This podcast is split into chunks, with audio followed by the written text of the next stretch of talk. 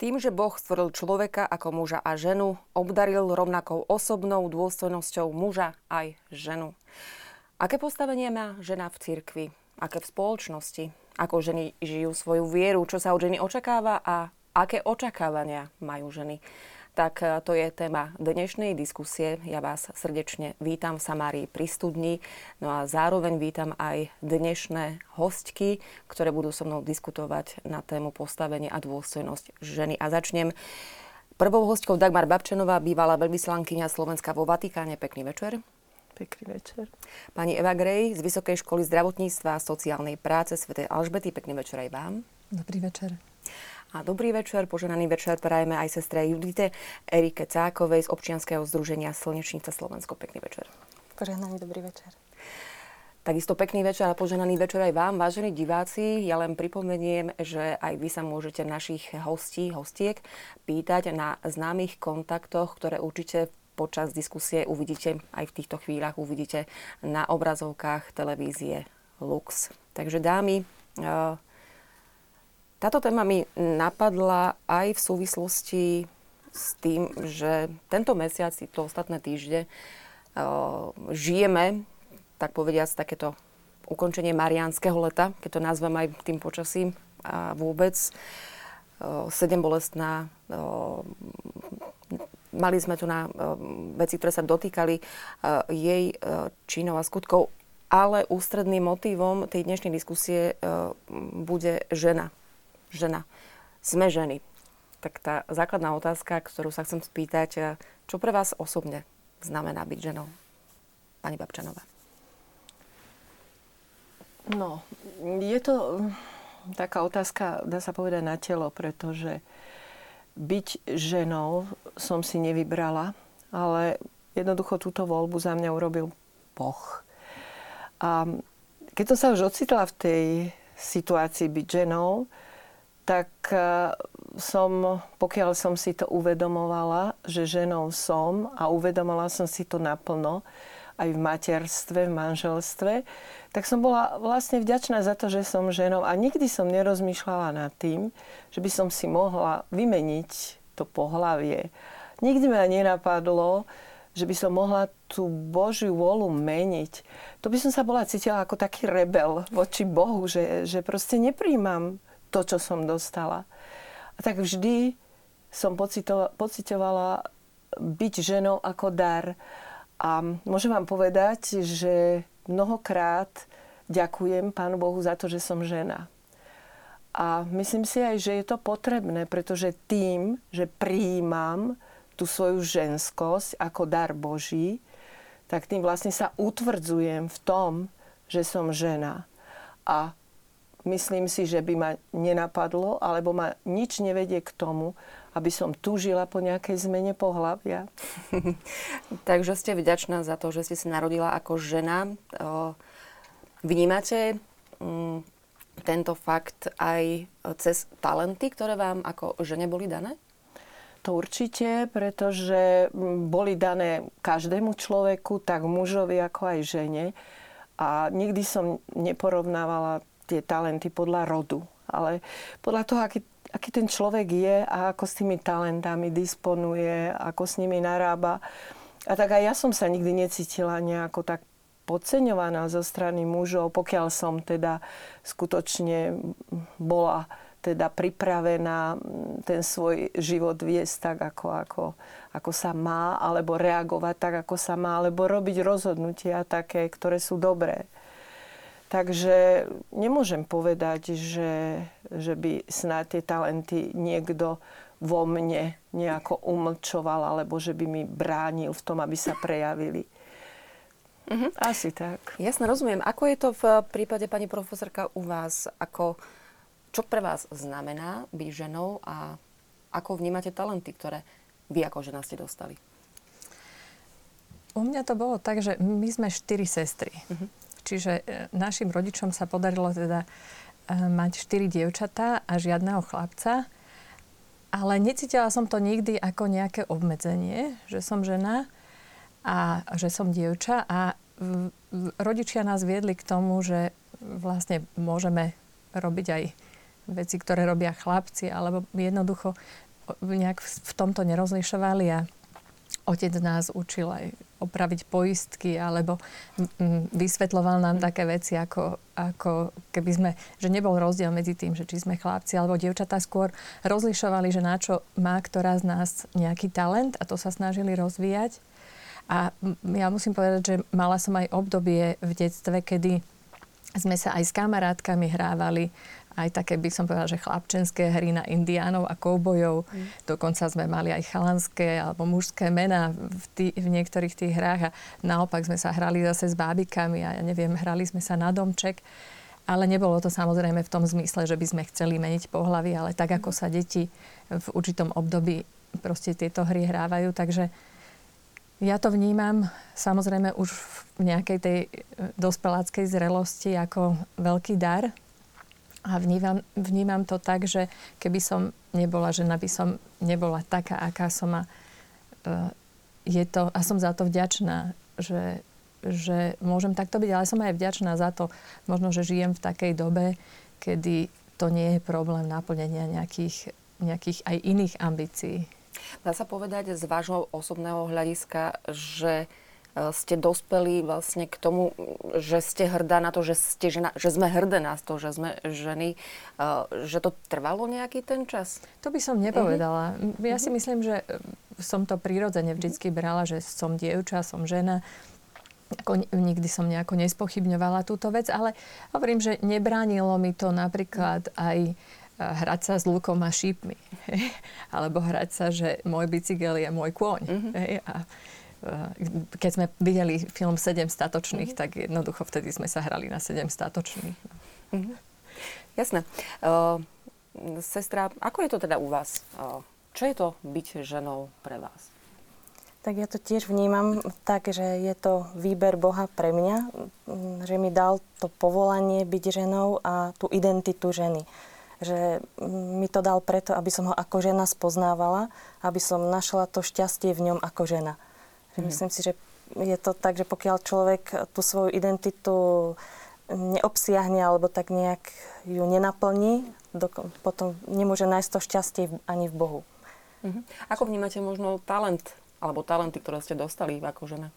Tak e, ja si myslím, že každý, aj, aj muž dostal talenty, mm-hmm. aj žena na to, aby to povolanie mohol žiť. Ja som zo zmiešanej rodiny, mám dvoch bratov, takže som vždy vnímala aj a ešte jednu sestru, takže som to vždy vnímala, že sme mali teda aj tú rôznosť v tej, v tej rodine, ale tiež som si vždy uvedomovala, že som žena a že som vedela, že keď otec prišiel domov s veľkým autom, že v prvom rade išiel za volant brat a potom ja nevnímala som to ako nejakú újmu. Raz mi to dal treba vyskúšať aj mne, ale potom už to bola teda domena toho môjho brata. Ale mm, myslím si, že byť, že Pán Boh nám dá aj všetky tie dary k tomu, aby sme to, to ženské, ten, ten dar, tú identitu ženy mohli naplniť aj vo vzťahu k nemu, aj vo vzťahu k ľuďom. Premýšľali ste niekedy, dámy, napríklad o tom, alebo stretli ste sa so situáciou, že je dobré, že som žena?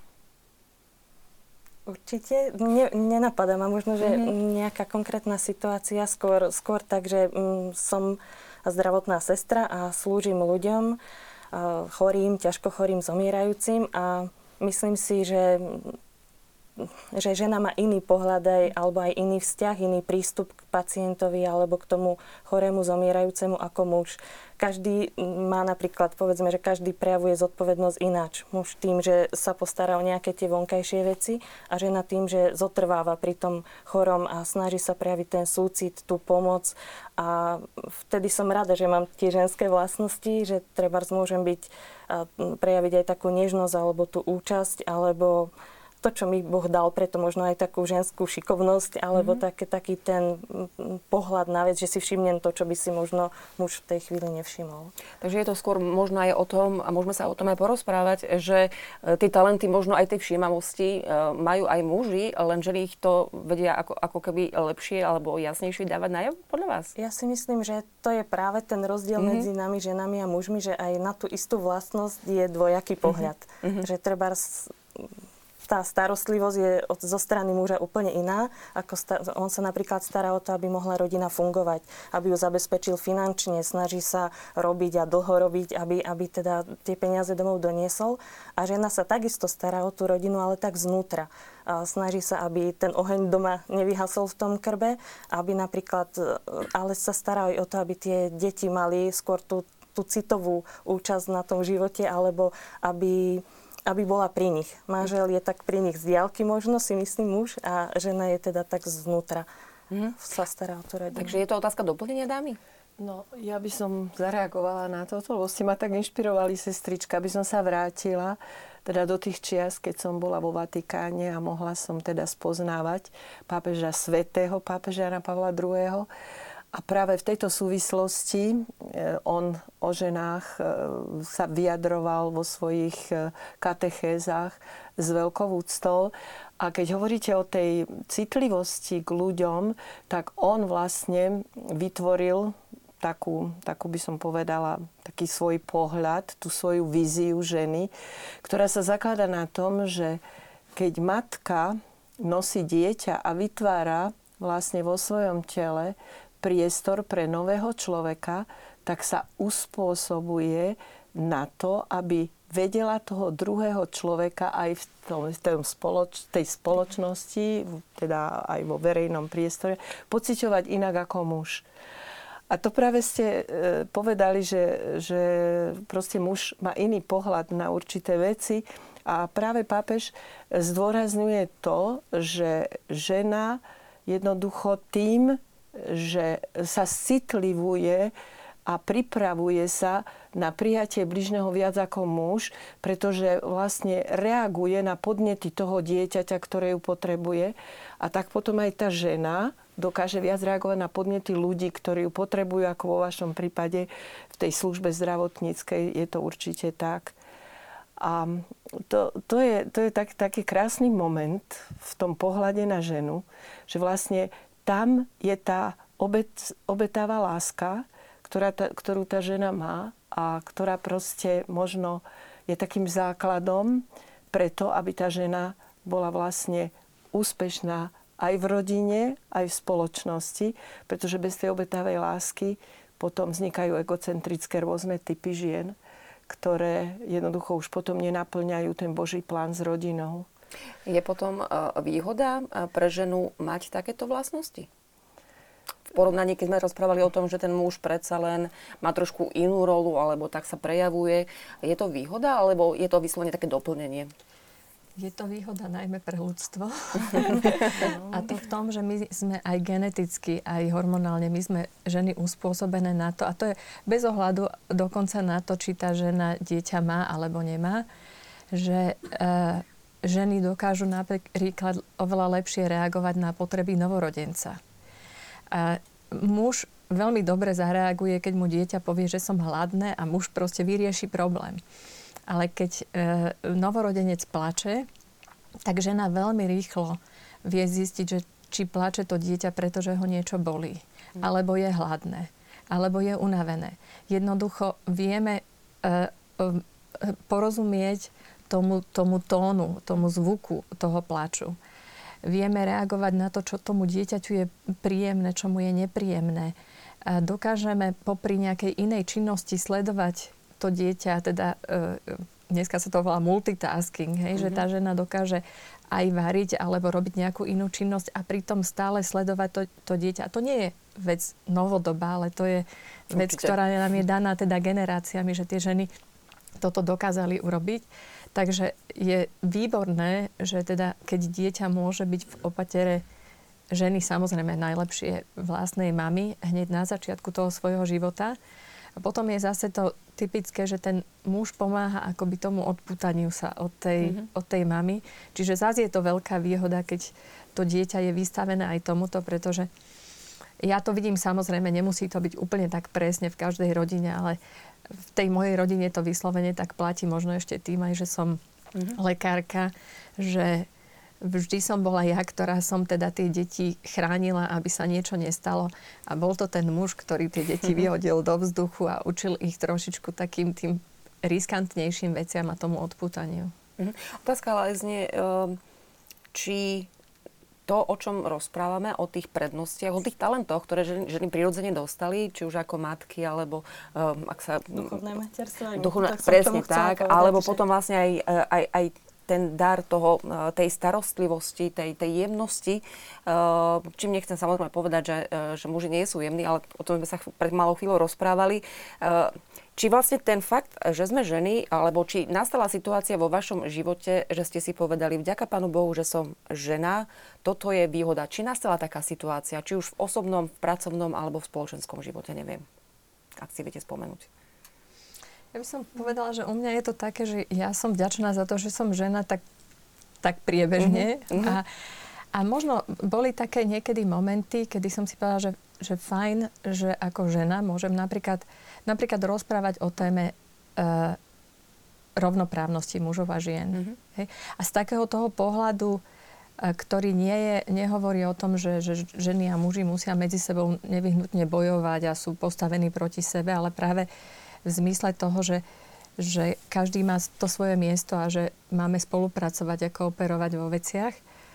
A potom napríklad pri poradenstve pre ženy, ktoré sa mhm. rozhodujú napríklad ísť na umelé ukončenie mm-hmm. tehotenstva, alebo aj pre ženy, ktoré, ktoré absolvovali ten zákrok, kedy vlastne ako žena sa viem možno lepšie vcítiť mm-hmm. do mhm. tej náročnej situácie, ktorú žena prežíva, keď je zaskočená napríklad e, tehotenstvom, ktoré mm-hmm. bolo neplánované.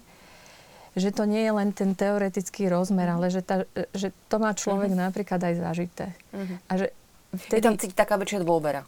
Že ja si myslím, že tie ženy mm-hmm. to cítia, že to nie je niečo, že teoreticky človek rozpráva, ale že, že, že to zažíva. Tá, že mm-hmm.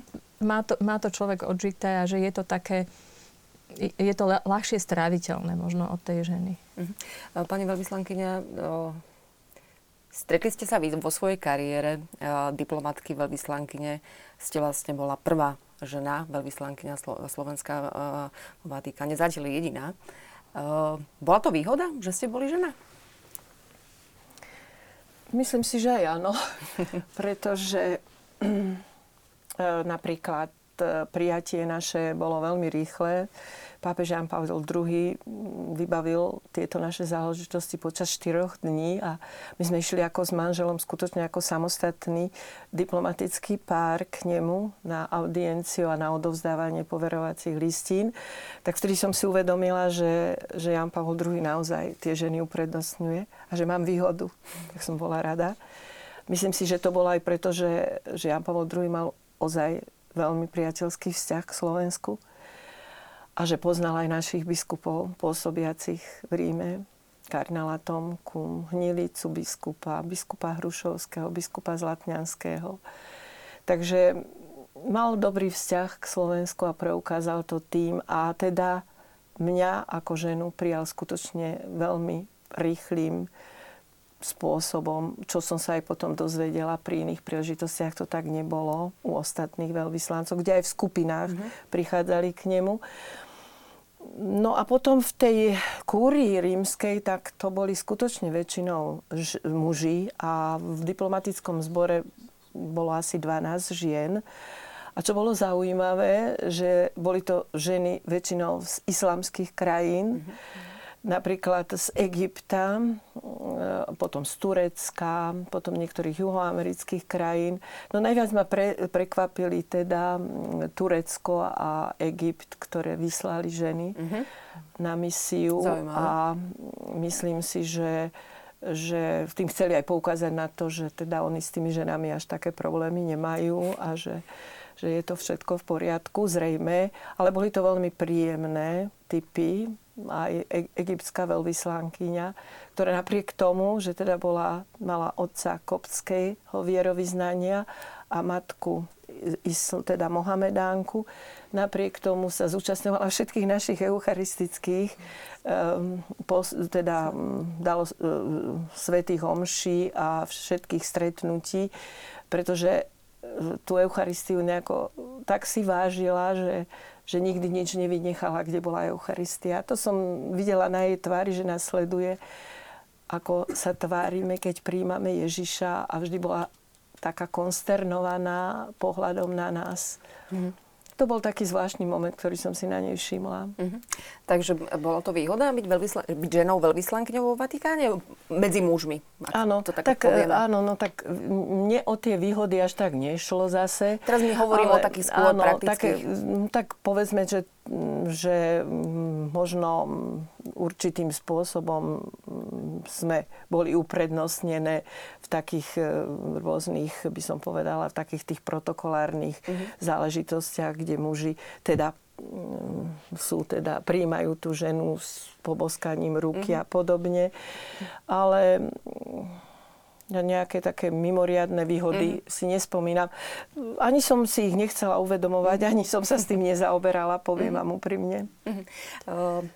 Uh, keď sme sa rozprávali o, tom, o tej nežnej stránke ženy, uh, sestra Julita, vy ste sa rozhodli pôsobiť v 20 ako som mala možnosť si prečítať, uh, zasvetiť svoj život uh, starým, chorým, bezdomovcom, umierajúcim.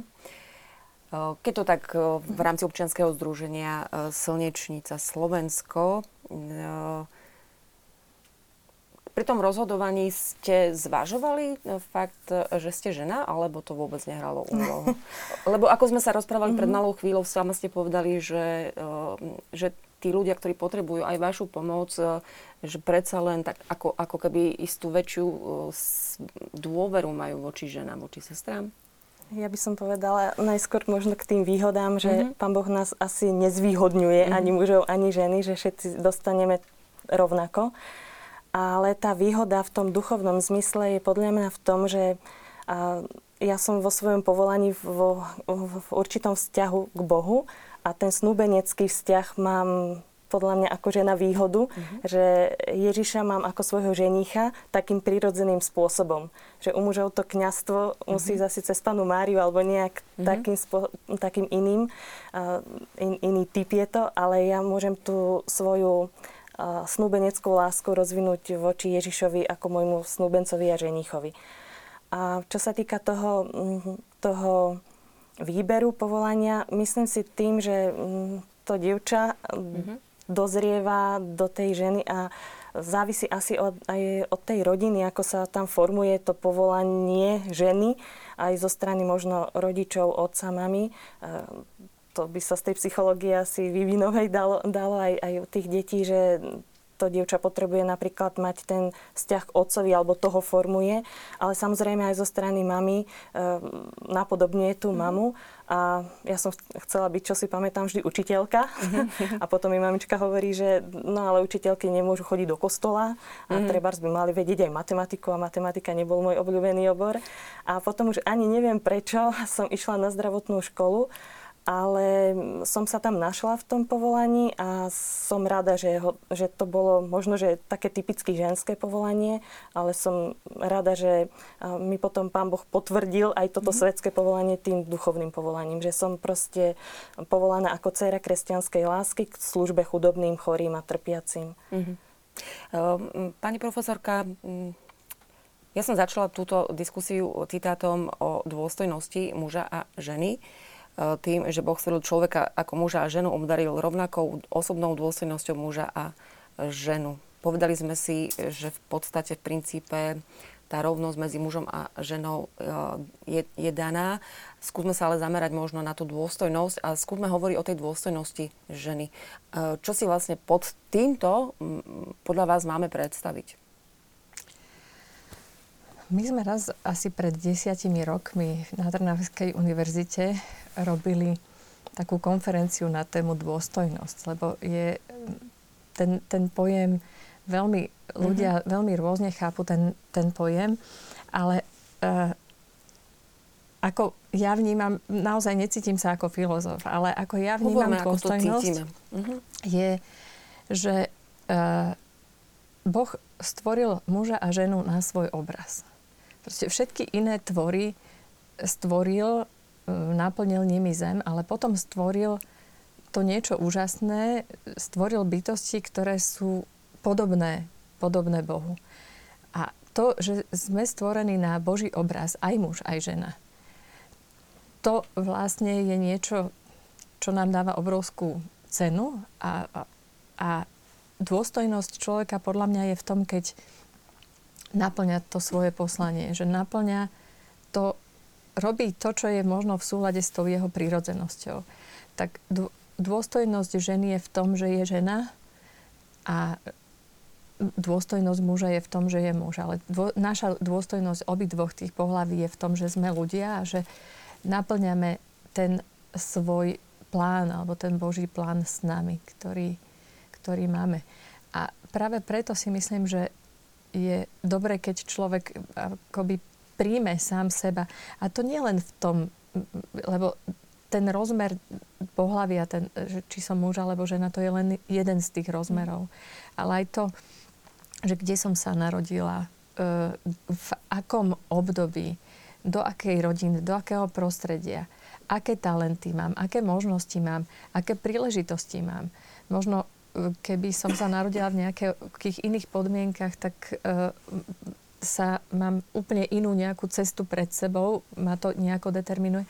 A že prijať to, ako sa hovorí, že prijať to, čo nemôžeme zmeniť, to, čo nám je dané a meniť len tie veci k dobrému, alebo pracovať s tými vecami, ktoré máme, aby sme ten život nejako pekne naplnili. Mhm. Ale čo by ste možno odporúčili um, ženám, ktoré hovoria o tom, áno, som žena, som na to hrdá, ale tá, chcem, aby ma, aby ma spoločnosť rešpektovala, aby rešpektovala tú moju dôstojnosť toho, že som žena. Čo vlastne môžeme my ako ženy urobiť preto, aby tá dôstojnosť skutočne či už z nás vyžarovala, alebo aby tá spoločnosť dbala na to, na tú dôstojnosť ženy? No, ja myslím v prvom rade, že nemôžeme my úplne každú, každého človeka ovplyvniť, lebo vždy je to rozhodnutie toho človeka, ako mm-hmm. sa bude k vám správať. Či teda bude rešpektovať tú dôstojnosť.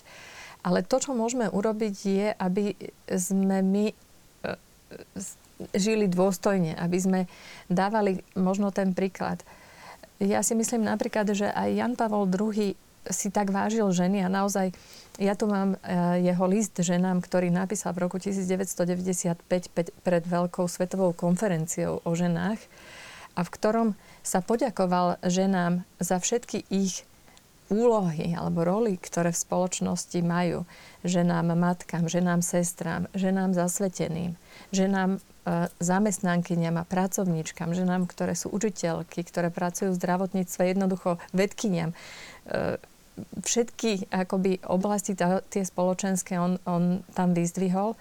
A ja som presvedčená, že je to aj o tom, že on sa stretol so ženami a mal priateľské vzťahy so ženami, ktoré, na ktorých cítil a vnímal tú ženskú dôstojnosť a aj ten možno obohacujúci rozmer toho ženského. A ja mám takú skúsenosť aj vlastnú, že e, samozrejme je to aj na tom mužovi, že či on má tú pokoru prijať niekoho iného, ale keď tí muži tú pokoru majú, tak oni dokážu oceniť, keď tá žena je či už profesionálka, alebo alebo je hodnotná, povedzme, svojou charitatívnou mm. službou alebo svojou obetou. E, niekto tú dôstojnosť má práve v tom, že dokáže zna- znášať utrpenie. Mm. Že to nemusí byť vždycky len, že napíšem knihu. Mm. Otázka potom znie, dôstojnosť. Môže byť e, žena, a teraz môžeme to rozšíriť na človeka, aby sme to neriešili, tú dôstojnosť len ako výsadu žien, lebo je to výsada človeka ako takého. E, môže byť človek dôstojný aj v nedôstojných podmienkach? Spýtam sa vás. No, ja si myslím, že áno, lebo mm, tam je, my tú dôstojnosť máme. Ale naozaj, ako aj pani profesorka hovorila, um, záleží o to, v akom prostredí napríklad ten človek vyrastá. A keď tá rodina je rozbitá, tá mama sa napríklad o rodinu nestará, odíde od rodiny, tie deti nemajú kde vidieť e, tú, tú dôstojnosť tej ženy a to, tie dobré vlastnosti tej ženy, ktoré by mohli odpozerať a, a použiť v živote. A tam je už potom dôležité, aby tú ženu, kresťanku, ktorú stretne, aby to dieťa, aby tie hodnoty videlo, aby to oslovilo a aby, aby sa teda takto sprostredkovali, aby sa tá dôstojnosť dávala ďalej. Čiže um, myslím si, že kresťanstvo najviac vyzdvihlo ženu a tu jej dôstojnosť, pretože pán Ježiš teda nás nechal na tej istej úrovni ako, ako aj mužov. Napríklad som, teraz sme mali duchovné cvičenie nedávno a tam na kniaz povedal, že v podstate na tej krížovej ceste tí muži vôbec neboli. Oni donutili nejakého cudzieho Šimona Cyrenejského, aby niesol kríž, aby mu pomohol, ale celou cestou ho sprevádzali ženy či už pána Mária, alebo tam bola Veronika so šatkou, alebo tam boli plačúce ženy, alebo pod krížom boli Mária Magdaléna, pána Mária a ešte nejaká Salme alebo iná Mária. A tie ženy vytrvali pri ňom počas celého toho utrpenia, dokonca aj po smrti boli prvé, ktoré očaka, ktoré ho neopustili a išli aj tam. Čiže um, ženy, a pritom tam možno budeme hovoriť potom o tom Petrovskom a o tom Marianskom mhm. rozmere, mm-hmm. ale tam ide o to, že tí muži to zase potom ináč urobili, mm. ale tie ženy tam celý čas boli, aj keď sa o nich nehovorí možno v takom rozmere mm. ako o tých mužoch. Čiže tá dôstojnosť mm, možno, že je nenápadnejšia mhm. oproti tým mužom, ale, ale teda, ale je a treba, aby sme ju, mm, aby sme ju zvýrazňovali, alebo aby sme ju dávali teda ďalej, aby tá hodnota, ktorú máme, aby to tí ľudia videli, alebo aby sa tá dôstojnosť prejavovala v našom živote. Slovo dôstojnosť tak evokuje, ja to teraz zjednoduším, pani veľvyslankyňa, v diplomatickom žargóne ako také logické diplomácia, dôstojnosť spôsoby, čo možno aj pre vás osobne, aj na základe vašich skúseností, tá dôstojnosť človeka, ženy v našom prípade znamená. Ehm, myslím si, že eh, dôstojnosť človeka je vlastne ocenenie nejakých dobrých vlastností človeka tým okolím. Mm. A to platí pre muža, pre ženu rovnako. A práve keď sa vrátim k tým katechezám Jana Pavlo II, on práve na tom biblickom príbehu Adama a Evy hovorí o tom, že keď Adam vlastne chcel ovládať ženu Evu, takže vlastne jej narušil, jej porušil jej dôstojnosť, ale zároveň porušil aj dôstojnosť svoju, mužskú. Mm. Čiže e, tieto dve veci sú aj u muža, aj u ženy e, posudzovateľné, teda rovnako. A e, keď hovoríme o tej dôstojnosti, tak e, žena možno viac dokáže precítiť určité situácie, ktoré možno, by som povedala, že ju tak vyzdvihujú, možno nad tých mužov. Ale to by som chcela spomenúť prípad jednej matky, ktorej, ktorá prijala tak Božú vôľu, že pri smrti svojej cery povedala, Pane Bože, ďakujem Ti, že si mi zapožičal toto dieťa pri cére 20-ročnej, ktorá je zomrela. Tak som si uvedomila, že teda toto, to je žena, ktorá dokázala veľmi veľa. A práve to súvisí s tou obetavou láskou ženy a s tou napojenosťou jej na Boha, na jeho Božiu vôľu. Takýto prípad som mala nedávno, teda mm-hmm. som ho počula od jednej lekárky, ktorá Jasne. bola prítomná pri mhm. tomto vyjadrení. A považovala som to za takú mimoriadnú vec zo strany matky, ženy. Takže istý prejav dôstojnosti vlastne voči životu a voči, voči Pánu Bohu. Presne, uh-huh. tak.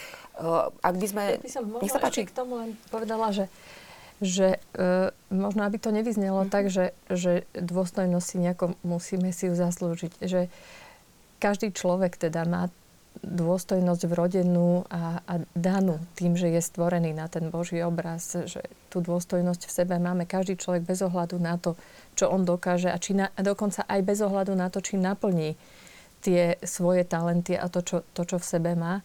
Len e, my sme skôr e, začali tú tému, že ako môžeme ako keby príjmeť tú spoločnosť, aby, aby tú dôstojnosť akoby ocenila a povedala, že ju, že ju máme ženy nejako špeciálne, že vtedy môžeme preto niečo urobiť, že sa budeme snažiť teda žiť aj takto. Ale tým by som chcela, aby nebolo nejaké nedorozumenie, že, že by človeku bola upretá jeho dôstojnosť, keď povedzme robí niečo zlé alebo podobne, že každá tá ľudská bytosť tú dôstojnosť má, len je otázka, ako sa, ako sa potom to prejavuje na vonok a či tí ľudia sú ochotní akoby ju oveľa ľahšie ju uznajú, keď ten človek žije nejakým pekným životom.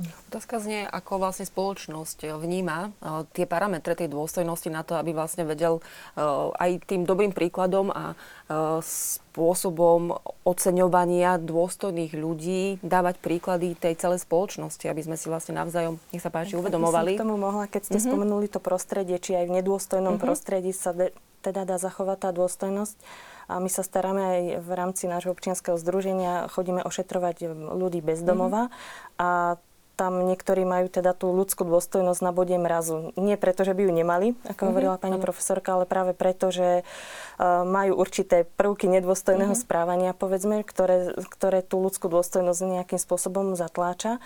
A uh, oni sú napríklad napriek tomu, že sú citliví na ten prejav ľudskej dôstojnosti, že um, keď, ich, keď im my napríklad chodíme slúžiť, alebo každý človek, ktorý v rámci depolu napríklad mm. chodí k týmto ľuďom a ošetríme ich a ešte sa im prihovoríme a v podstate m, mm, tú ich ľudskú dôstojnosť nejakým spôsobom vyzdvihneme, tak oni si to vedia strašne mm. oceniť. Mm. Oni to vnímajú a sú za to vďační a tak aj príjmu tú našu službu, lebo aj to je pokorujúce, keď niekto musí prijať niečo, čo mm, aj jednak teda zadarmo a jednak, že to je niečo, čím poslúžiť, to každý tú pokoru nejako musí mať, ale oni to vtedy vďačne príjmu, keď vidia, že teda sa k nemu človek správa dôstojne a tú jeho ľudskú dôstojnosť vyzdvihne.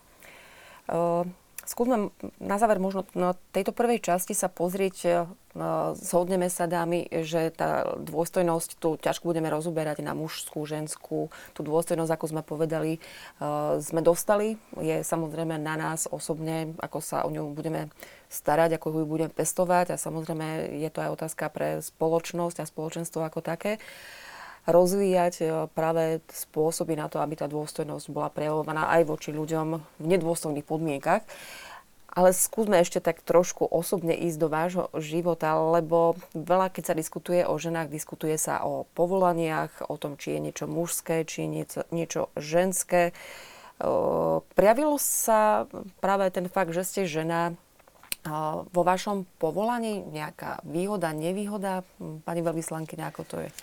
Um, neviem, ja si myslím, že je tak čas, že by som trošku prečítala teda uh-huh. aj Jana Pavla II. Nech sa páči. Svetého pápeža, pretože hovoríme o tých rozdieloch, uh-huh. rovnakosti a on to tu tak krásne vyjadruje, pretože on chápe ľudskú sexualitu ako niečo, čo nepopiera, ale ani nepreceňuje rodové rozdiely muža a ženy a hovorí o absolútnej vzájomnej rovnosti medzi mužom a ženou ako osobami. Uh-huh ale zároveň kladie dôraz na rozdielnosť, ktorá je teda evidentnou telesnou odlišnosťou, ale on hovorí, že nie je oddelená od osoby, ale ju preniká.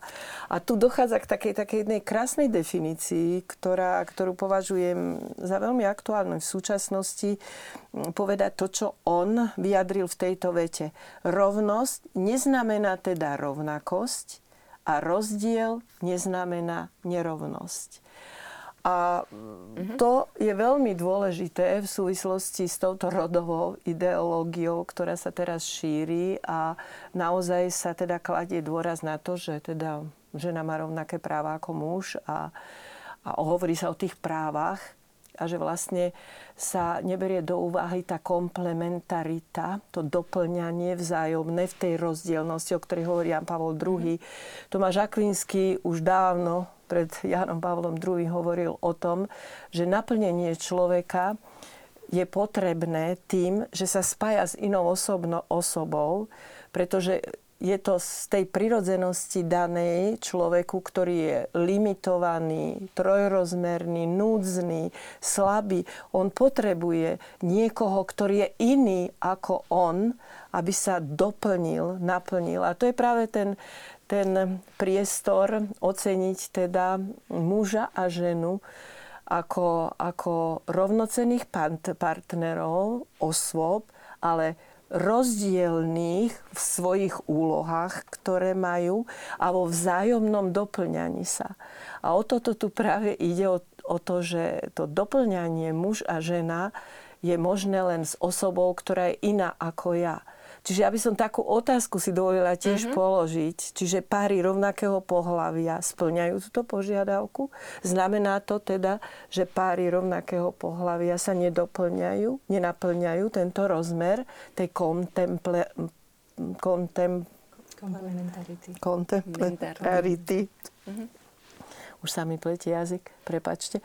Tak, e, takže vlastne mm-hmm. to, to, to, to je tiež taká otázka na zamyslenie, pretože naozaj Boh stvoril človeka ako muža a ženu práve preto, že sú rozdielni a musia sa spájať, aby naplnili všetko to, čo, čo Boh vložil. A to je vlastne aj základ rodiny a celej rodinej kultúry mm-hmm. ľudstva. Tomu rozumiem, eh, ale eh, otázka je, v tomto svete iste ste sa aj vystretli, alebo teda minimálne sme, alebo počúvame, že existujú akoby časti spoločnosti, alebo sú prípady, kedy sa žena ocitne v mm, postavení alebo v situácii, kedy zrazu práve preto, že je žena, nenachádza to pochopenie. E, ako si to vysvetľujete? V čom to je? Je to otázka opäť e, nejakej tej dôstojnosti toho človeka, ktorý to nechce rešpektovať, tú dôstojnosť druhého človeka, alebo prečo to tak je? Myslím si, že to všetko vychádza zo sebectva človeka a z egocentrizmu, ktorý keď sa začne uplatňovať v rodine, tak spôsobuje práve tieto problémy. A aj keď hovoríme o ženách, teda, že vedia preukazovať obetavú lásku, nevždy to tak musí byť, ale jeden fakt zostáva, že tá obetavá láska je základným pilierom rodinného života a že tá obetavá láska vychádza zo ženy. A už teda, či už je to o dôstojnosti, nedôstojnosti, ide o ten zmysluplný spôsob rodinného života, kedy naozaj muž rešpektuje ženu a žena svojou obetavou láskou mu vlastne vynahradí, vynahradí svojou láskou alebo naplní to rodinné prostredie, ten rodinný krb. Samozrejme, že to takto ideálne vyzerá, mm. nevždy to takto ideálne je, ale naozaj všetky vzťahy sa ničia na sebeckej láske človeka keď je sebecký, egocentrický, tak vlastne ničí vzťahy v rodine, ničia sa vzťahy medzi mužom a ženou. Čiže tá láska, obetavá láska je vlastne taká výzva, ktorú veľakrát mm-hmm. tu cituje práve Jan Pavel II, že bez tejto obetavej lásky sa mm-hmm. ani mhm. tá budúca civilizácia, budúce rodiny nezaobídu.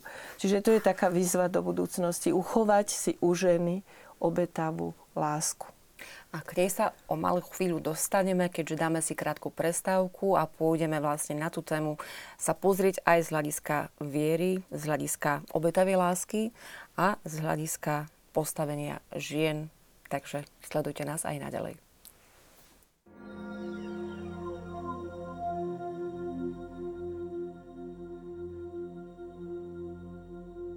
Končí sa noc, zaspáva sama unavená po šťastí.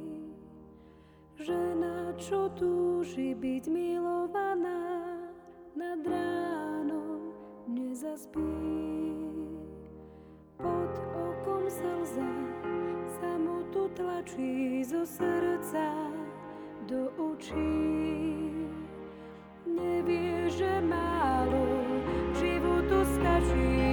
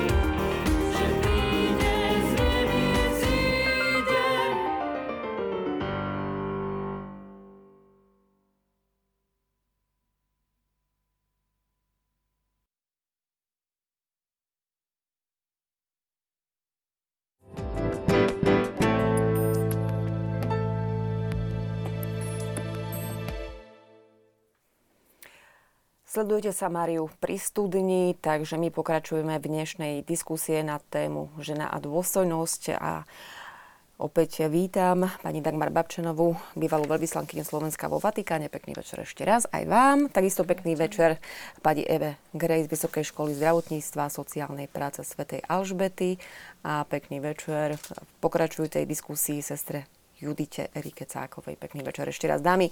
Skončili sme pri obetavej láske ktorá, keď to môžem tak zjednodušiť, súvisí s dôstojnosťou človeka. Ja by som naviazala na tú diskusiu v tom rozmere stereotypov, nazvem to týmto spôsobom. Stereotypov, ktorých, ktorých sme svetkami, počujeme ich častokrát z médií, z, v rámci spoločenstva, v rámci rodiny možno. A veľmi často sa hovorí o tom, že žena je pomocnica muža, matka, potom je, prípadne môže byť e, aktívna v nejakom svojom povolaní, môže byť aj nejaká líderka.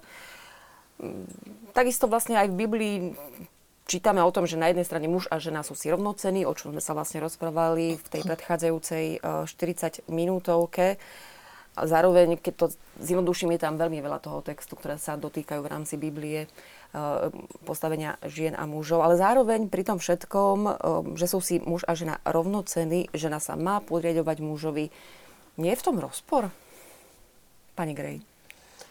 Uh, tam je krásna tá stať, ktorá hovorí teda, že ženy poslúchajte svojich manželov, a, ale ona pokračuje. Ona hovorí, že muži milujte svoje ženy, a nekončí tam. Hovorí, že milujte svoje ženy tak, ako Kristus miluje církev. Prosím vás, ak nás muži budú milovať tak, ako Kristus miluje církev, tak my sa môžeme absolútne podriadiť tomu mužovi, pretože keď niekto skutočne miluje, tak robí všetko preto, aby ten druhý bol šťastný. To znamená, že ak ten muž bude robiť všetko, robí všetko preto, aby som ja bola šťastná, tak ja sa môžem tomu podriadiť, lebo jeho rozhodnutia budú také, že budú viesť k tomu, aby som ja bola šťastná. A to je, to je práve to krásne na tom, že, že je to takto povedané, že tam je aj to A, aj to B. Mhm. Ale tak provokačne, čo by ste odpovedali ženám, ktoré by vám uh, oponovali? No ale od ženy sa očakáva, že bude tam pri tej peci. Ja si myslím, že v dnešnej dobe je to do značnej miery výber tej ženy. Že, že môže si tá žena vybrať, teda uh, oni dokonca ho, v angličtine existuje také, tak, taká pripoviedka, že, že treba tie ženy držať bose a tehotné v kuchyni. Hej? A že tá žena dneska naozaj má na výber, dneska naozaj ženy môžu študovať dneska ženy sa môžu uplatniť v povolaniach. Samozrejme, že ak chceme všetko, tak potom je to ťažšie. Hej? Že ak tá žena chce byť, chce byť aj matka, tak potom je to, potom musí sa rozhodnúť, lebo máme len 24 hodín, máme len určitú tú dĺžku toho života, čiže vtedy sa musím rozhodnúť, čo je pre mňa priorita, alebo ak chcem teda všetko, že ako to sklbiť. Ja môžem to povedať na svojom príklade, že ja som teda uh, chcela študovať medicínu a chcela som byť lekárka a to som robila, ale chcela som byť aj mama, chcela som sa vydať, chcela som mať deti. A keď sa teda stalo to, uh, už som bola mladá lekárka, že som sa vydala a mala som deti, a ja som si vtedy uvedomila, že robiť to povolanie uh, aj, a zároveň byť aj dobrou, alebo ako tak dobrou mamou, mm. hej, lebo aj tam sú rezervy samozrejme, že je to veľmi náročné. Ja som končila vlastne rodičovskú dovolenku a mala som deti vo veku 6, 4,5 a 3 roky. Mm. Hej, 3 deti. A mala som sa vrátiť akoby do toho pracovného procesu. A vtedy som uvítala ponuku, ktorú som dostala, že poď na chvíľu vzdelávať tých budúcich zdravotníkov a sociálnych pracovníkov, že poď do školstva. Budeš mať prázdniny, voľné víkendy, hej? že nebudeš mať nočné mm-hmm. služby.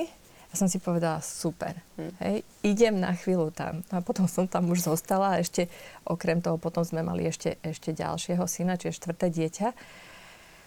A čiže nemôžem povedať, že úplne by som mala aj tu medicínu. Sú ženy, ktoré to zvládajú. Sú ženy, ktoré zvládajú. Ona môže byť aj lekárka výborná, perfektná, mm. aj, aj mama. Ale ja som to nejako tak vnímala, že, že pre mňa je pre mňa už by to bolo ako keby mm-hmm. prí, príliš veľa. A mala som v istom momente aj zdravotné problémy, ktoré ma v tom nejak utvrdili. Ale ja som sa našla v tom, v tom učení a môžem povedať, že tiež je to krásne povolanie. Eh, je to povolanie, ktoré má zmysel, eh, robím to naplno, ako sa mi dá. A nikdy nelutujem to rozhodnutie, lebo ja si viem predstaviť, že keby som v tom čase, keď tie deti boli malé, by som chcela robiť obidvoje, že by to bol chaos. Mm-hmm. Nech sa páči. Mm, to je také krásne práve. Zase sa vrátim k svetému pápežovi, lebo on hovorí, že čokoľvek žena robí, keď to robí s obetavou láskou, tak to slúži k dôstojnosti ženy.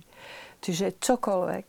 A on práve hovorí, že ani žena v domácnosti nestráca svoju dôstojnosť. Práve poukazuje na to, že ženy v domácnosti dokážu odovzdávať deťom taký ten, ten prvý, tú prvú materskú intimitu vlastne v styku s dieťaťom a rôzne spôsoby lásky on veľmi si oceňuje ženy v domácnosti a práve to, že, že mm, ten spôsob e, odovzdávania citovej, v citovej sfére je vlastne naplnený prítomnosťou matky v domácnosti, ktorá sa v obetavej láske venuje deťom.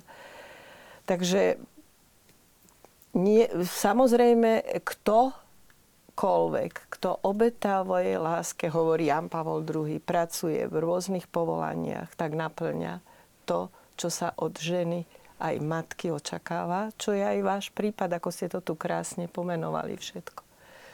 Spomína. Jan Pavol, keď teda hovoríme o, o, jeho dielach, vy ste už niekoľko citátov nám poskytli, sú veľmi zaujímavé.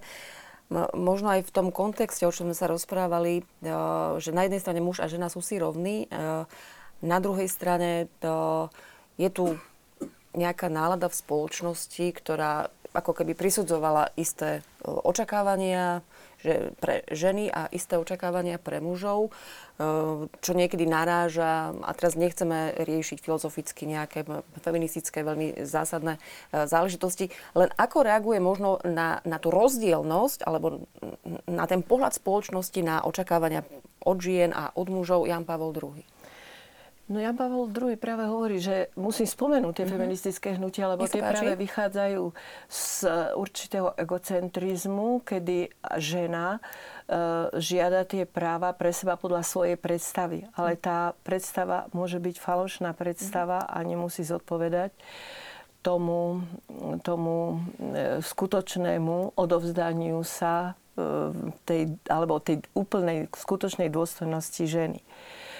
A v prejavo, napríklad film, e, si spomínam teraz Kramerova versus Kramer, mm-hmm. kde vlastne vidieť ten vzťah medzi mužom teda a ženou v rozpadnutej rodine, kedy žena vlastne opúšťa muža a robí si a založí si svoj vlastný život podľa svojich vlastných predstav. E, to vo súčasných feministických hnutiach existuje, že jednoducho keď e, si chcem odísť z rodiny, tak nech sa tak stane, alebo keď chcem ísť na umelý potrat, nech sa tak stane, však to je v poriadku. Tak e, keď, keď sa rozhodnem jednoducho viac sa nevrátiť k rodine, nech sa tak stane. To sú tie túžby, ktoré sú ovládať toho druhého alebo prípadne riadiť sa svojimi vlastnými predstavami väčšie ako tá obetavá láska. Mm-hmm. Stále som pri tej obetavej láske, pretože mm-hmm. fakt Jan Pavel II sa jej veľakrát dotýka. A e, v, potom to vlastne sú tie, e, by som povedala, názory alebo postoje v spoločnosti také, aké sú, že túžba po ovládaní toho druhého sa považuje ako za pokrok alebo za moderný spôsob života a vedie vlastne k totálnemu rozpadu rodiny a vlastne mení stereotypy. Mm-hmm. Pretože ten stereotyp mm-hmm. nie je takýto. To je tá falošná predstava, mm-hmm. ktorá mení stereotypy. A tá paradigma tej rodinnej lásky a toho, toho, toho vlastne, vlastne rodiny ako takej vlastne stráca potom význam. Mm-hmm. A to je súčasná situácia, v ktorej sme, v ktorej mm-hmm. žijeme. Odporúčal Jan Pavol II v tomto smere nejaké riešenia? No, on vidí riešenie, ktoré aj mm, do budúcnosti považuje za veľkú výzvu, mm-hmm. aby teda sa odovzdávala obetavá láska deťom, aby sa prekonávalo sebectvo, sebectvo muža, sebectvo ženy. A samozrejme to vyplýva aj z celého učenia cirkvy, aby sa to všetko dialo v súlade s Božími zákonmi a prikázaniami. Tu by som sa možno pristavila uh, pri viere. Žijú alebo prežívajú ženy uh, vieru inak ako muži? No ja si myslím, že áno, lebo práve tie dary jednotlivé, mm-hmm. či pre muža alebo pre ženu nás oschopňujú k tomu, aby sme aj tú vieru a ten vzťah k Bohu prežívali. Práve preto sme tak stvorení, mm-hmm. lebo Pán Boh je teda, má t- obidva tie polia a to, to šťastie vlastne, ktoré, ktoré môžeme prežívať už tu na Zemi, prežívaním tých vzťahov, keď sme spomínali tuto pred, v tejto predchádzajúcej otázke, si myslím, že práve tým, že sa človek snaží si stačiť, v tom je to jeho nešťastie a v tom je uh, v tom je to jeho želanie v troskách mm-hmm. už hneď od začiatku, lebo to šťastie nachádza práve vtedy, keď sa doplňajú mm-hmm. ženský a ten mužský prvok a keď to smeruje k Bohu, lebo to naše záverečné šťastie bude v tom, že náš prvý a posledný vzťah je vzťah s Bohom a my ho môžeme obsiahnuť ako žena ako žena mm-hmm. a muž ako muž. Takže určite aj prežívanie viery s tým súvisí, že ideme, ideme v tom vzťahu, my, my ženy ako ženy a muži ako muži. V cir- církev má vlastne také dva princípy. Petrovský, teda mužský, keď nadviažem vlastne na vaše slova, a marianský, teda ženský. Vieme to možno priblížiť divákom, ktorí, dajme tomu, toto prirovnanie nepoznajú? Tak ja si myslím, že ten Petrovský, neviem, či to viem tak církevne, ale teda z takého mm-hmm. môjho pohľadu, je práve v tom, že ten mužský atribút takej tej moci, toho spravovania, toho vedenia je teda daný zverený mužom, tá moc kľúčov alebo kňazská služba Trevers mm-hmm. a že nie je zverený ten postoj Panny Márie alebo tých žien, ktoré ho sprevádzali na tej krížovej ceste práve v tom, povedzme, v tom sprevádzaní, v takej mhm. tej inej službe, v tej, doslova v tej takej rukolapnej službe, tým ľuďom práve, práve napríklad tým, tým, že sa starali o tých, aj o tých mužov, aj o pána mm-hmm. Ježiša napríklad počas jeho života.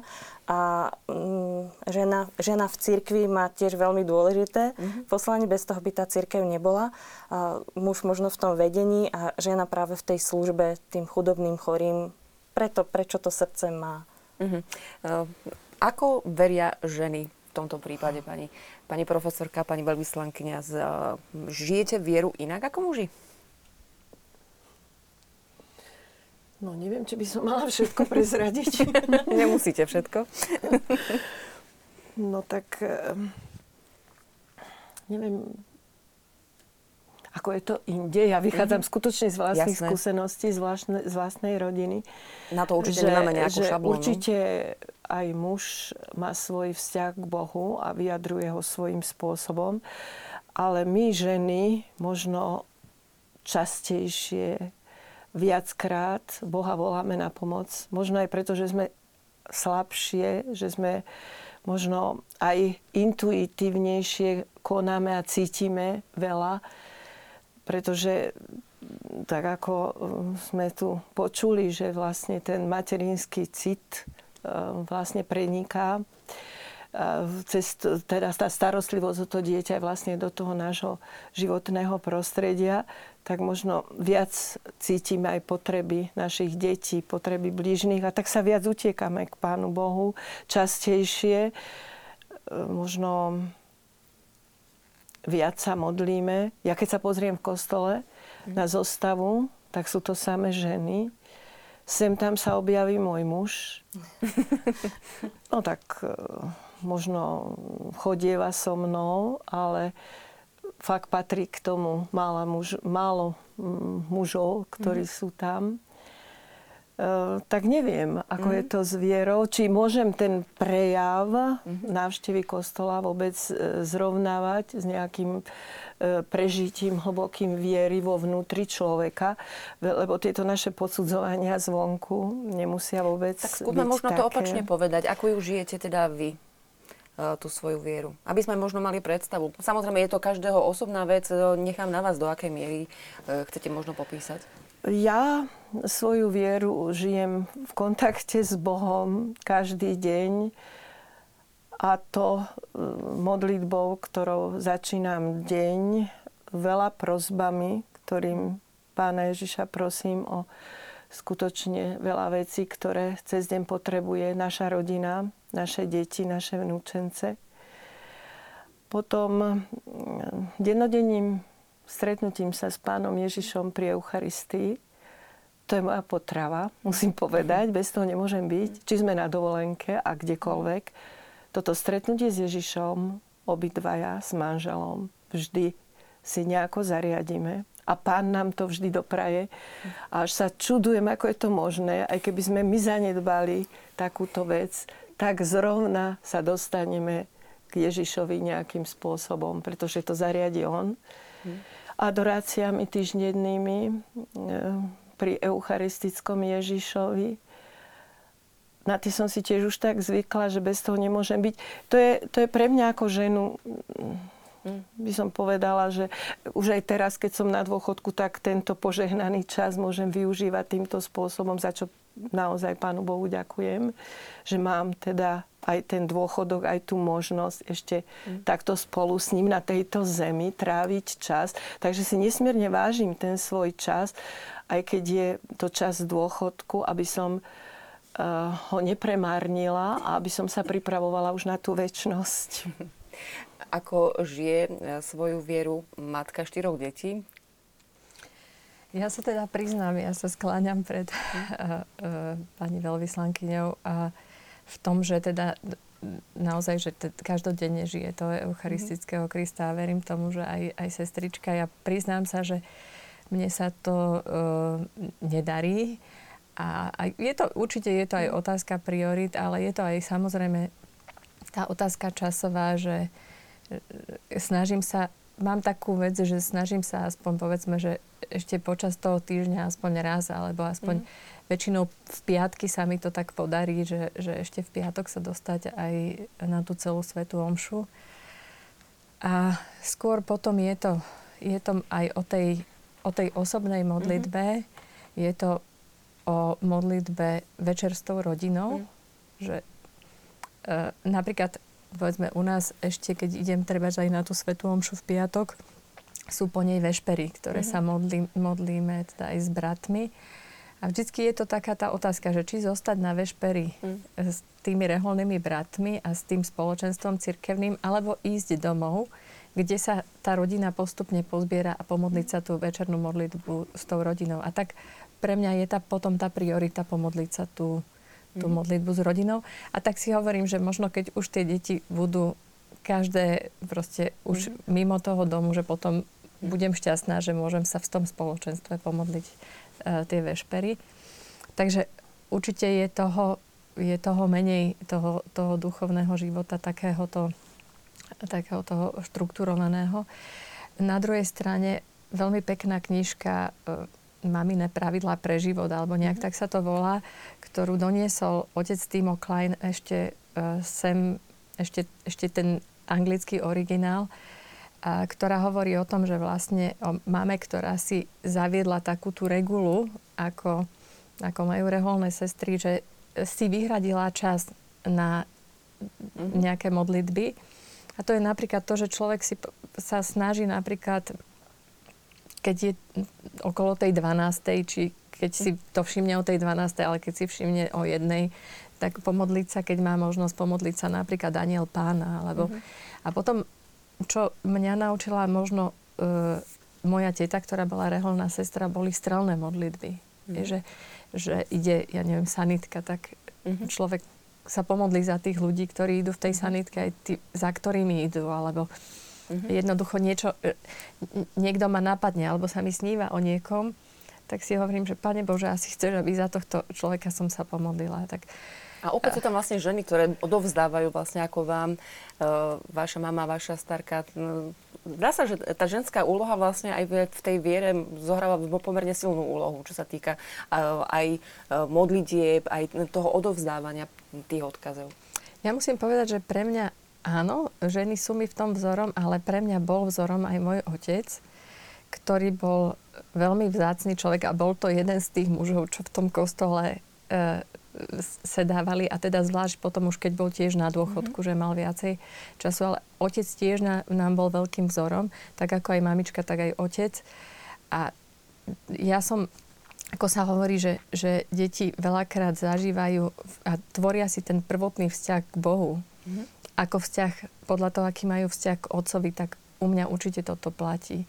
Že keď u mňa to slovo otec znamenalo toho láskavého, dobrého, proste trpezlivého, ale aj zbožného. Oca na druhej strane, otec e, ako vzdelaný človek viedol nás takému veľmi racionálnemu spôsobu mm. viery. Čiže možno, ja si myslím, že v tom sú veľké aj také e, rozdiely v takých tých prejavoch zbožnosti. Že, že my sme naozaj tak veľmi, by som povedal, že tak ak sa to dá povedať, mm-hmm. že racionálne otec uh, aj redigoval takú edíciu, že Veda a viera, kde sa viacerí autory u nás veci písali ako poznatky viery a vedy, teda poznatky vedy mm-hmm. a viera sú zlučiteľné. Že mm-hmm. to sú ako dve rôzne oblasti, ale sú zlučiteľné, že tam nie je nejaká kontroverzia. Tak vlastne my sme boli aj k takej aj by som povedala, že tie prejavy zbožnosti také možno aj ovplyvnené tou mm-hmm. socialistickou dobou, že také, také neboli nejaké také akoby kvetnaté a také, proste ano. boli také, mm-hmm. také opatrné, opatrné mm-hmm. ale a nie, nie opatrné, ale skôr také strohé, mm-hmm. by som to nazvala. Mm-hmm. Uh, Aké postavenie má teda žena v cirkvi? Ak sme sa rozprávali uh, o, o tom, ako pani profesorka, pani veľvyslankňa uh, prežívajú svoju vieru, uh, ako sme teda hovorili o tom uh, mužskom a ženskom princípe v rámci uh, cirkvi, aké postavenie má podľa vášho názoru? A je to vlastne otázka pre všetkých dámy. Uh, má postavenie žena v rámci cirkvi? Ja by som to teda vzhľadom na našu uh-huh. spoločnosť keď svätý Vincent mm-hmm. založil spoločnosť Cer kresťanskej lásky v tom 17. storočí, tak vtedy v podstate boli sestry klauzurované, mm-hmm. boli uzavreté v kláštoroch a maximálne také rehole, ako bola napríklad rehola svätej Alžbety, príjmala chorých v mm-hmm. tie hospitálne rehole, mm-hmm. alebo teda v tom svojom prostredí tej nemocnice a mali vyhradený čas, čo máme my teda výhodu oproti vydatým ženám, že v tej, v tom dennom programe máme čas vyhradený na tú modlitbu, na rozjímanie, meditáciu, eucharistickú poklonu, svetu omšu.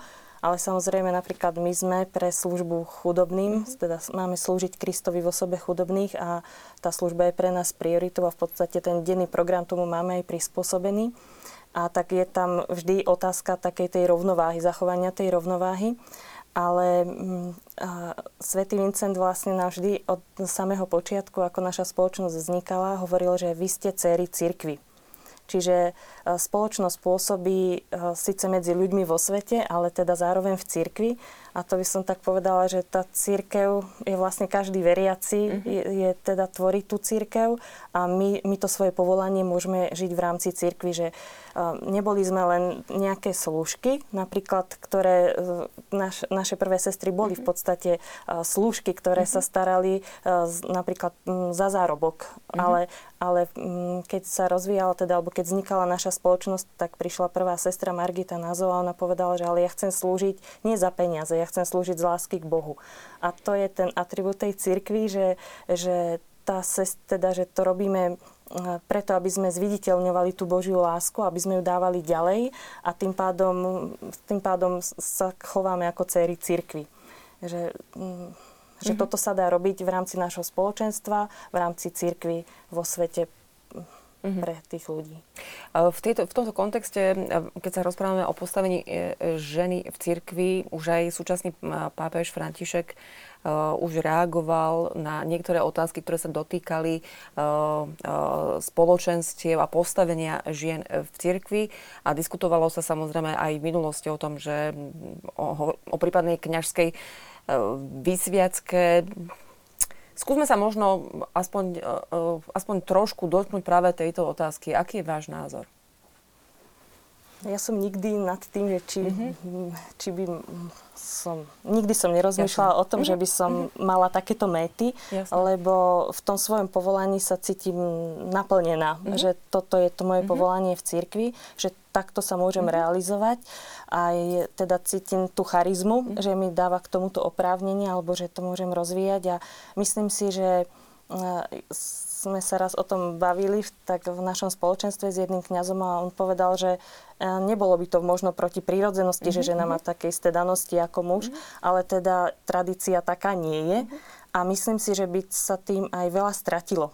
Že, mm, Myslím si, že za každú cenu mm, nemusíme dosiahnuť všetko, čo, čo dosiahne muž a muž sa zase za každú cenu nemusí mm. snažiť stať sa ženou. Že každý máme, uh, dokázala by to určite mm. aj tá žena, ale zase by možno sa nedokázala v, te, v tom čase, keby slúžila mm. Bohu ako kňaz, by sa nedokázala starať o deti alebo by ne, mhm. nemohla slúžiť blížnym a chudobným. A to si myslím, že keď církev uh, vyčlenila diakonov, keď mhm. zistili, že teda nedá sa starať mm. o všetkých a nemôže sa teda ten, e, tí apoštoli sa nemohli aj starať o, o tú vieru, aj slúžiť vdovám a chudobným, ktorí, že sa to nedalo všetko sklbiť, tak si myslím, že práve toto je to, že každý máme určitú časť, e, ktorú môžeme robiť naplno. Že mhm. nemusí to byť za každú cenu urobiť všetko, ale každý podľa tých svojich darov a, a podľa toho povolania tej ženy alebo muža. Čím si, dámy, vysvetľujete, že sa objavujú takéto hlasy? Pani veľvyslankyňa? Tak e, je to a je to v rámci cirkvi, tých práv rovnoprávnosti mm-hmm. možno, mm-hmm. že to tak sa dostáva aj do toho cirkevného života, to, čo mm-hmm. vlastne koluje, alebo mm-hmm. čo, čo je spoločnosť plná. že každý chce mať tie svoje práva a niekto túži aj potom práve byť kňazom. Mm, ja osobne som nikdy takúto túžbu nepocitovala, pretože vlastne tá mariánska pokora nás vedie ženy k tomu, že si uvedomujeme to svoje miesto, ktoré v cirkvi máme a nie je to miesto podceňujúce. A nedáva nám zmysel, alebo nevzbudzujeme si túžby potom, aby sme sa vyrovnali, povedzme, kňazovi, ktorý mm, od, jak to hovorila práve sestrička, tradične splňa túto úlohu a my ženy ju príjmame tak prirodzene, že netúžime potom sa vyrovnať kňazovi len preto, že chcem byť ako muž alebo chcem dosiahnuť vyššie postavenie. Tak to v žiadnom prípade lebo v cirkvi takáto súťaživosť e, ne, ne, nemá zmysel. Proste mm-hmm. vo vzťahu k Bohu sme si všetci rovnakí a myslím si, že môžeme len Bohu ďakovať za ľudí, ktorí nám sprostredkujú stretnutie s pánom a ktorí môžu ešte stále vysluhovať sviatosti, že máme kňazov, ďakujme. Možno, že v situácii, kedy je nedostatok kňazov, možno mm. aj ženám takéto možno názory e, prichádzajú na um, aby sa jednoducho tá církev nejako e, znovu postavila na nohy. Ale ja si myslím, že pán sa vždy postará a tých kňazov bude vždy toľko, že nebude treba, aby ženy vstupovali do takýchto úloh v cirkvi. To si myslím, že nie, nie je dobré, keď my to robíme, alebo keď my do toho vstupujeme, tak že to chceme nejakým spôsobom zachrániť, ale že keď necháme vtedy toho Pána Boha konať, lebo Pán Ježiš si naozaj vyvolil tých 12 apoštolov a keby chcel, tak si vyvolí ten aj nejaké ženy. Uh-huh. Pani Grej, aký váš názor? Ja akoby veľmi neriešim túto vec, lebo si myslím, že na to nemám ani, uh-huh. ani vzdelanie, uh-huh. ani, ani možno ne, nevidím do tých vecí tak. A ja si myslím, že ak existuje nejaké takéto nápetie, že je to možno výzva, výzva pre církev a práve možno aj pre tú církevnú hierarchiu, mm-hmm. ktorá je mužská, naozaj akoby e, pozvať lajkov a teda v rámci lajkov aj ženy k mhm. spolupráci. Mm-hmm. A ja napríklad s týmto mám veľmi dobrú skúsenosť. Čiže ja napríklad osobne necítim nejakú takú potrebu, pretože ak cítim, že tá církev, povedzme, ma pozýva k nejakej službe v rámci toho môjho ženského povolania a, a že napríklad sa stretnem s tým, že, že kňaz alebo biskup rešpektuje môj názor, tak ja akoby cítim sa komfortne v tom vzťahu.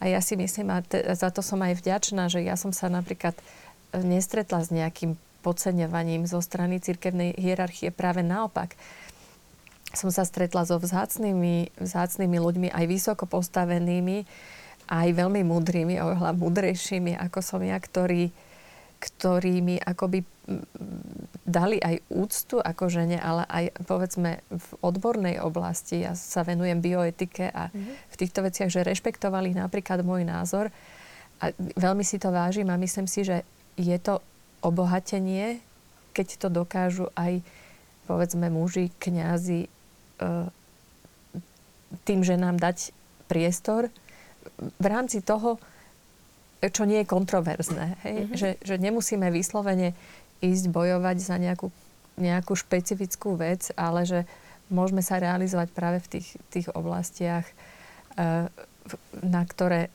kde možno, že ten náš ženský pohľad môže byť obohatením.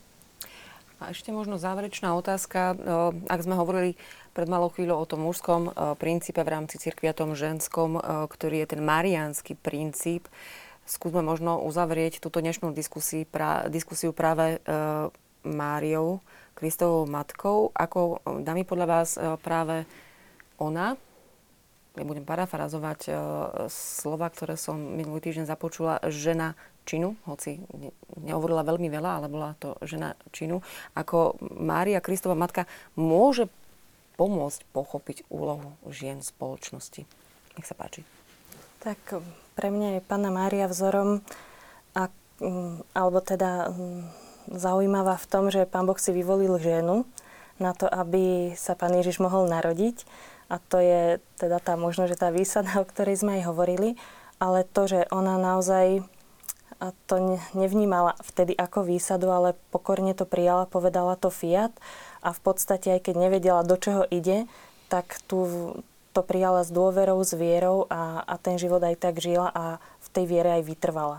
Čiže Panna Mária je pre mňa takým vzorom aj viery a zároveň tým, že som Judita, Judita bola v starom zákone pred obrazom práve Panny Márie v tom, že mm, nejakým spôsobom sa zbavila toho nepriateľa, tak aj, aj Panna Mária šliape hlavu hada a je nad tým zlom a je teda nedotknutelná a je, je teda vzorom tej ženy, ktorá dôverovala Bohu a žila to, to svoje zasvetenie alebo to svoje vyvolenie takýmto pokorným spôsobom.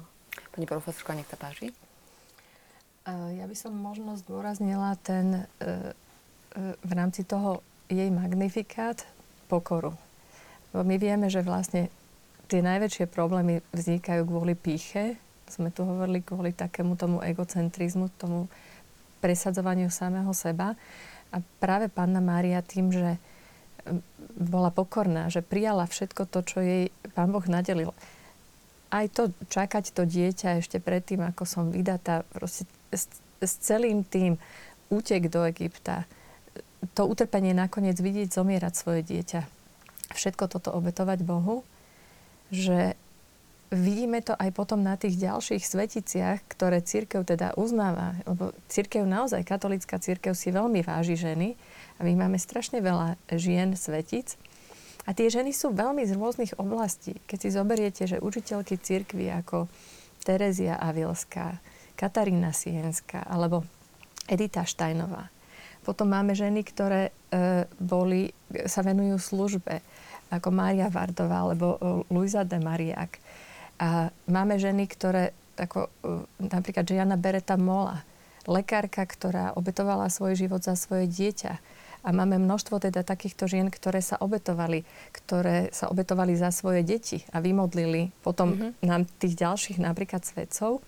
Ale jednu vec, ktorú majú spoločnú, aj napríklad tie ženy učiteľky cirkvi, oni vždycky mali v sebe tú pokoru a vďaka tomu spájali. To boli ženy, ktoré boli diplomatky, mediátorky, ktoré riešili, mm-hmm. medzina- dneska by sme to nazvali, že riešili medzinárodné konflikty, písali listy, v ktorých napomínali pápežov, napomínali panovníkov, ale robili to v takom pokornom a láskavom duchu, že to tí muži zobrali. Takže pokora. Ďakujem pokora. veľmi pekne. A na záver, nech sa páči, aké teda odporúčanie alebo vzor Matky ano, Márie. Ja keď rozmýšľam povedzme nad islamom a postavením ženy v islame a teraz, ako ste pani profesorka povedala, naozaj to vyzdvihnutie ženy v katolickej viere na kráľovský stolec, myslím si, že úplne naplňa našu ženskosť a všetky naše ambície, aby som s tým zakončila. Ďakujem veľmi pekne, dámy, že ste prijali pozvanie do diskusie na tému žena, dôstojnosť, jej postavenie. Bola to veľmi zaujímavá diskusia. Ďakujem veľmi pekne. Samozrejme, o ďalších veciach by sme mohli diskutovať ešte hodiny a hodiny, ale aj tak ďakujem ešte raz. Všetko dobré vám želám. Dovidenia. No a takisto ďakujem aj vám, vážení diváci, za pozornosť. Prajem ešte pekný poženaný večer.